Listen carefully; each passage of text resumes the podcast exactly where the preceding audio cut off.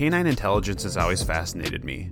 And the reason for that is because I deal a lot with clients who say, I want a smart dog, or my dog is really smart. But you know what? Having a smart dog is like owning a fast car. A lot of people want them, but not a lot of people know how to effectively operate them. What do I mean? Let's talk about that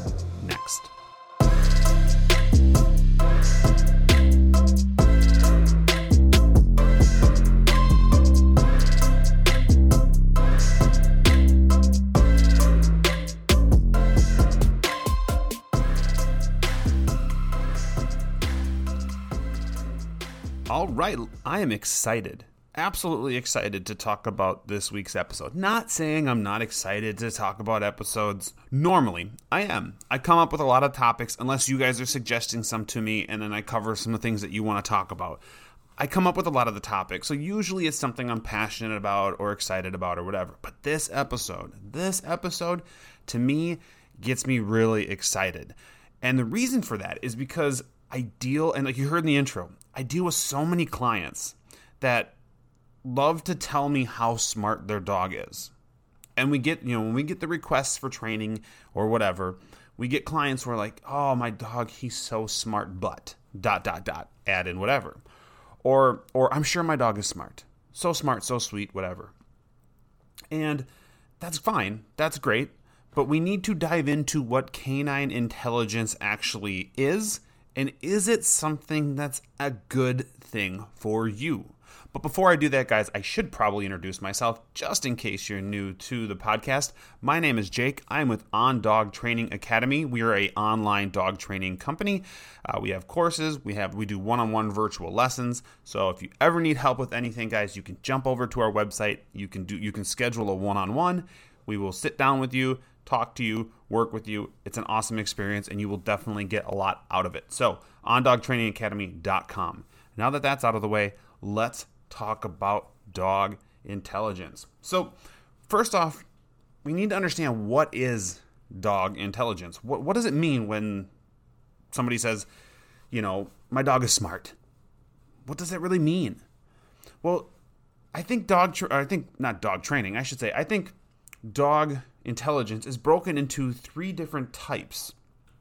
Your first one is like your adaptive intel intelligence. So, adaptive intelligence is what a dog can do for themselves, right? Can a dog learn to problem solve? Can a dog learn to to overcome something, or can a dog learn from experiences, right? Um, and we did this with our own dog Luda. So when we were looking to get a puppy, we had we were we had pick of the litter, so we were going through all the boys in the litter because we did want a male, and we put an X pen up, an exercise pen up, and the back of the exercise pen was open. Some people call this the the the V detour task. Um, I don't know. We just called it a problem solving test. But what we did is we would put a X pen, uh, kind of V'd, but it would it would kind of V out, and then back behind the dog is wide open. But where the dog needs to go is on the other side of that fence, on the other side of that X pen. So what the dog would have to do is we would set the dog in it, and we would be on the other side of the X pen, and we'd say, "Hey, puppy, come here." And seeing what the dog does, watching how the dog processes the situation. You'll have some dogs who just sit there and whine and go, "I don't know, I can't get through." You'll have other dogs who go frantic and they're like jumping at the pen, they're screaming, they're barking, they're whining, they're showing that frustration. And then you have other dogs who will look at the situation, kind of evaluate what's going on, figure it out, and then kind of go, oh, well, if I work my way around the fence, I can get out and get to you. And with Luda, with our dog Luda, what we did with him is him and the other boys all struggled the first time. And this goes into the, the learning from experience. So I was like, okay. So what we did with with there was three males we were evaluating.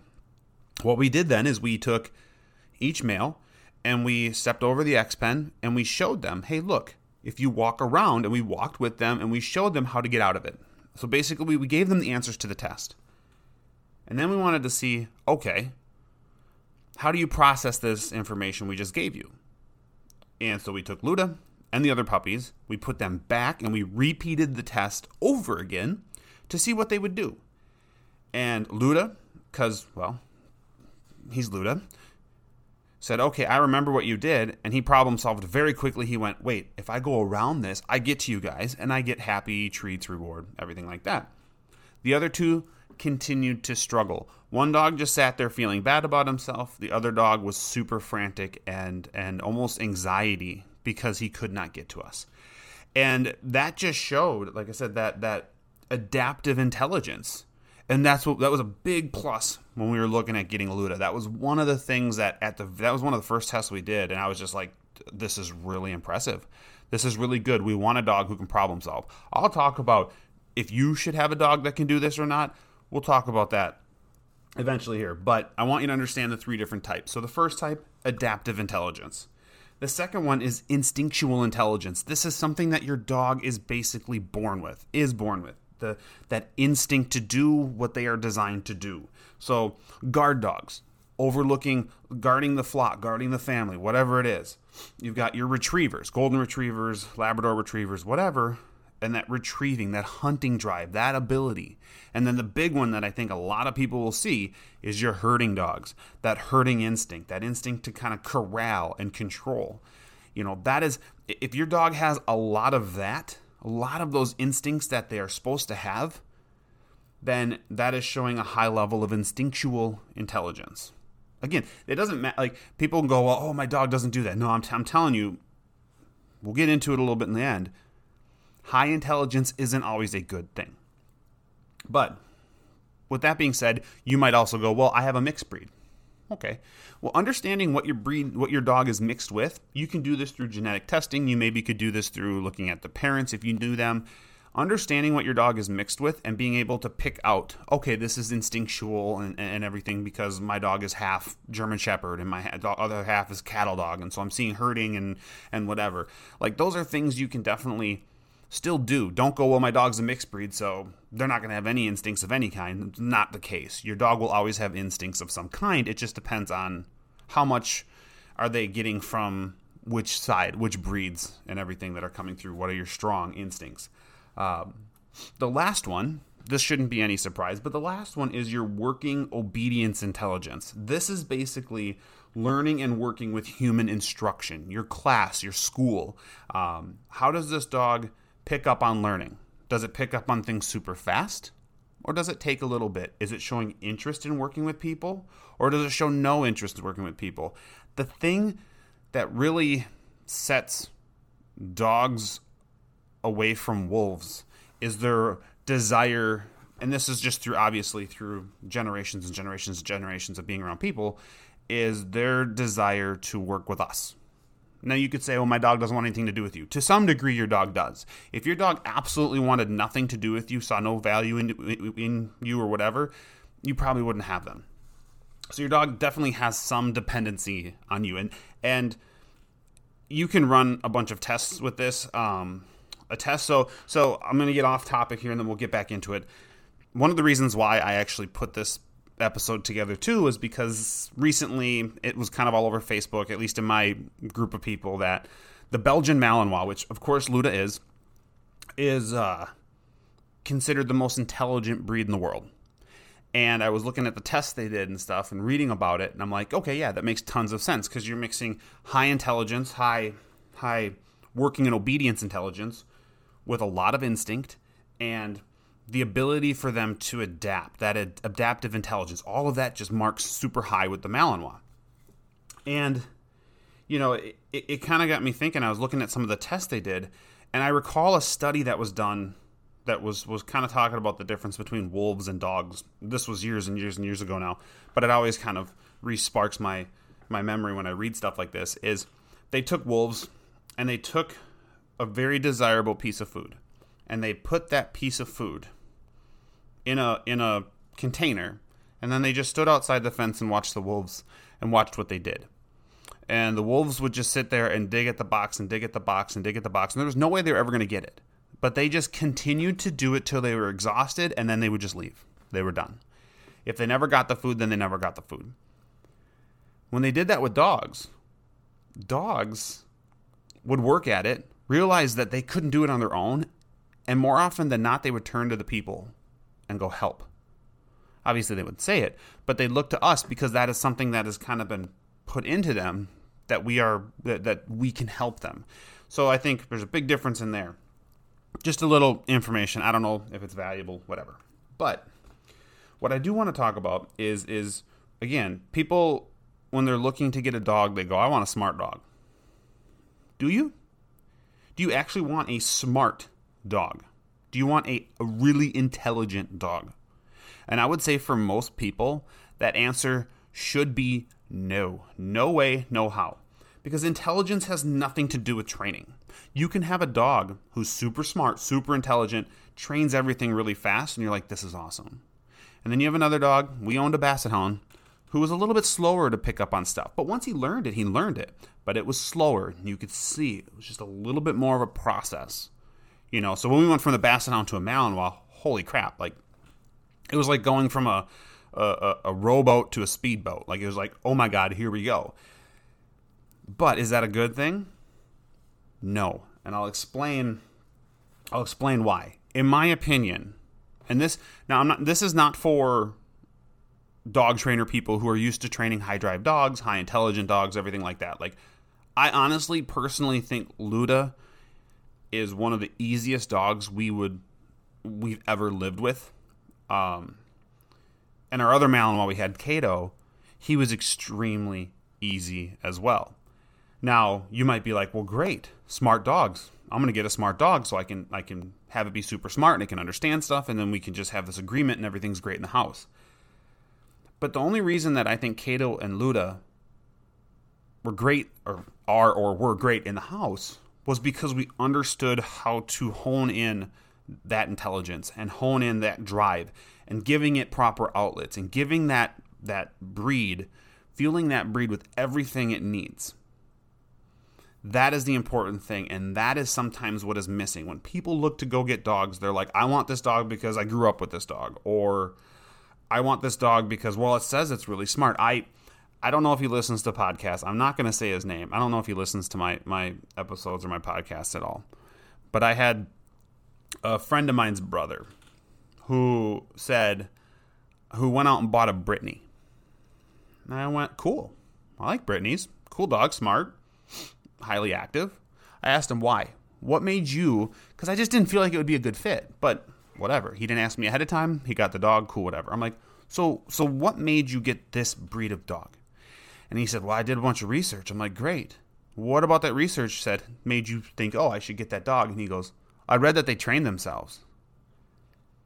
And that made me pause. Gave me a cause for pause. Because, and I, I told him, I said, You are absolutely right. Brittany's are smart and they will train them themselves. Intelligent dogs will train themselves.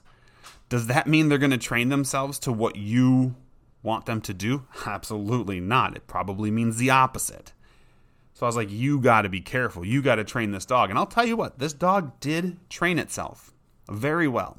It trained itself to learn how to climb up a tree to jump over a fence to get out of the yard. And every time he tried to, to prevent it, the dog worked around it and figured it out. Think about that when I went back to that that that V detour test or the pen test with the dog running around. Every time he threw an obstacle in that dog's way, that dog had the adaptive intelligence to go, I'm going to work around that. I can, and I'm going to figure it out.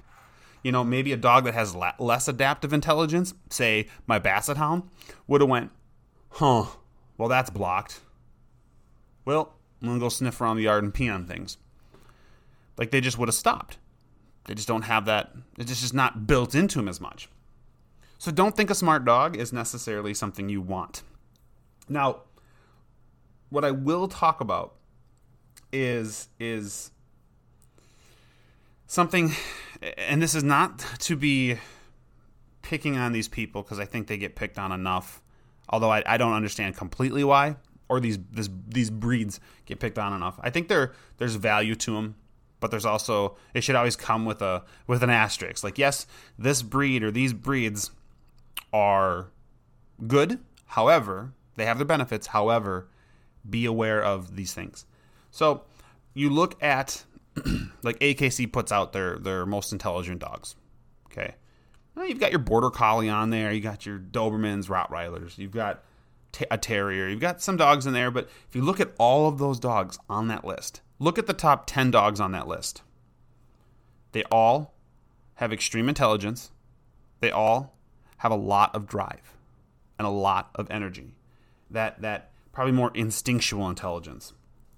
They all have a lot of energy. They need those outlets, right? Here's the breed or breeds that I'm going to kind of pick on a little bit.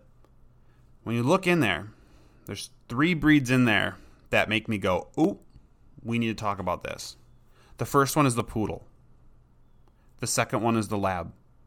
And the third one is the golden retriever. How many people, how many families are out there getting doodles? Tons. Let's just say labradoodles, golden doodles, because I know there's bernedoodles, there's everything that you could put a doodle into. But just the lab and golden doodles, those are a big, big thing. They've been for a while, they still are. People need to understand what they're getting. You are not you're getting a dog that potentially isn't going to shed as much or at all or whatever. There's groomers can obviously talk more about that. But you are getting two a mix of two extremely intelligent breeds. And and I'll tell you what, we deal with a lot of doodles that come through our program. And it's because people are getting them, not wanting the hair. Hearing that, well, they're mixed with poodles and goldens and they're both very smart dogs and they're both very sweet dogs. But when you're getting that intelligence, you have to understand what you're getting. You're getting a dog that might learn things really fast. But over time, that dog is going to start to test. And this doesn't this could be any intelligent dog. This isn't just doodles now. You get a you get an intelligent dog, you're going to have a dog that's going to go, "Okay, I learned the skill. This is great. What happens if I do this?" They're adapting, right? That adaptive intelligence. What happens if I do this? If I work around it a little bit? High level trainers or trainers who really understand the breeds are going to go, "No, no, no. No, no, no. We're going to stay on the straight and narrow. This is what I want you to do. There's no deviating off of whatever it is you're trying to teach them. The reason for that is because if you allow if you allow them to deviate off of the path, suddenly behaviors start to grow, and they grow so slow that you don't notice them till it's I don't want to say too late because I think too late is just it's it's it's it's not too late, but you don't notice it till it's a problem, right? So so really think about that. I can tell you, going through the list of dogs that I have that come through training here, that come into for board and trains and do all that stuff, most of them fall into that high drive, high intelligence. You'll get some of the dogs who are just kind of like dopey dogs, you know, that that just aren't learning quickly. But man, people who call me and they're kind of at the last straw, they're like, "This dog is driving me crazy." I'm like, "Okay, what kind of dog do you have?" They'll say, I got a border collie. I have a Malinois. I have, you know, a German Shepherd. I have golden retrievers, poodles, doodles, you name it. But they all fall into that list of high intelligent breeds. Most of them do. Very rare do I have people send me saying, "Hey, I've got this this mastiff or I've got this Afghan." You know, lower intelligent breeds.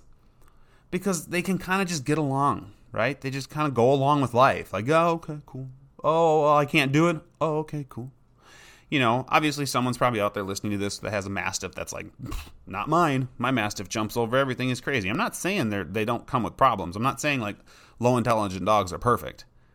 I'm just saying high intelligent dogs can lead to a lot of problems. So, I want you guys to really think about this when you're thinking about the breed you have or the breed you're going to get. Now, I'm not saying don't go buy these dogs, don't go get these dogs, stay away from certain breeds. I'm not saying that. You know, I'm not saying stay away from doodles. I'm saying understand what you're getting and what it's what's going to be required of you to do to get the results you are wanting. You have to have a plan. You have to stay on that straight and narrow. You cannot allow the dog to test the waters and deviate off of what it is you want them to do too much because if they do, that's when problems start to happen. That's when the dogs start to go, "Oh, I can dictate certain things." And then it turns into behavior issues. And then they come to us and we have to work them out. So, I want you to think about all of that stuff. Um, and if you guys are looking for more help with this, like I said, we always are, are available to do one on one lessons. But we also have a webinar that's absolutely free that I really encourage people to just jump into and check out. Uh, I'll put a link to it in the description of this podcast. Um, but if you go to ondogtrainingacademy.com, you click on on demand, and then you'll see where it says free webinars. Click on that, you'll get the webinar.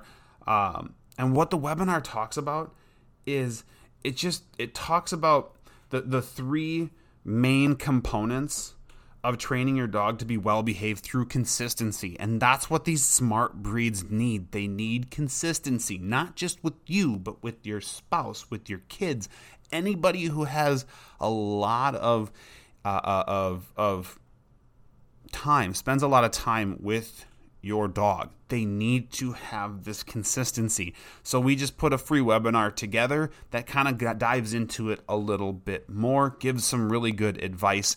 Um, and like I said, it's it's free. So what the heck? Check it out, look at it, listen to it. Hopefully you guys get some information from it. We're always looking to help people. This is why we do these podcasts. This is why this is why we did the free webinar. We want to help people. We want to have really awesome dogs out in our communities. We hate getting the emails from people who talk about their dogs biting them, biting other people, being out of control, unable to take them on walks because they're just insane. We hate seeing all of that and hearing of all that stuff. You know, we know as much as we preach and help, eh, we're going to get, you know, people who just struggle with it. That's why we offer one on ones. That's why we have our courses and everything. But, anyways, guys, check out that webinar if you want more information on this. I think it's extremely helpful. Um, but hopefully, you guys learned something from this week's episode. Again, this is one I'm always excited about, and maybe you can hear it in my voice.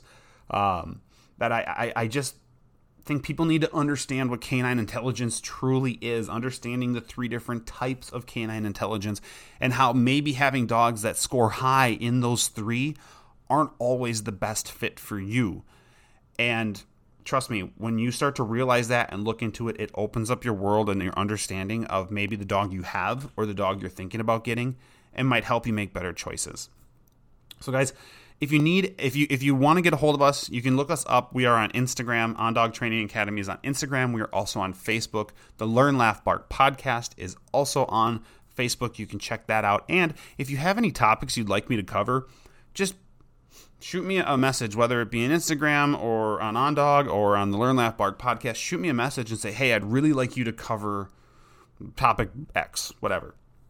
And and I'll look into it and definitely consider it and probably will do it. If people want to hear it, I want to put it out there for you guys. Again, we're about helping people. Share this with anybody who you think could benefit from hearing this advice. We have tons of advice. I think we're getting close to, if we're not already over 70 episodes into our podcasting life here. And, and we just want to continue to put more stuff out to help everybody with their dogs. So, no topic is off limits. Let me know what you guys want me to talk about, and I certainly will. And thank you guys for listening to this week's episode. Hopefully, it was helpful. Hopefully, you've learned something. And of course, guys, like always, we'll see you next week.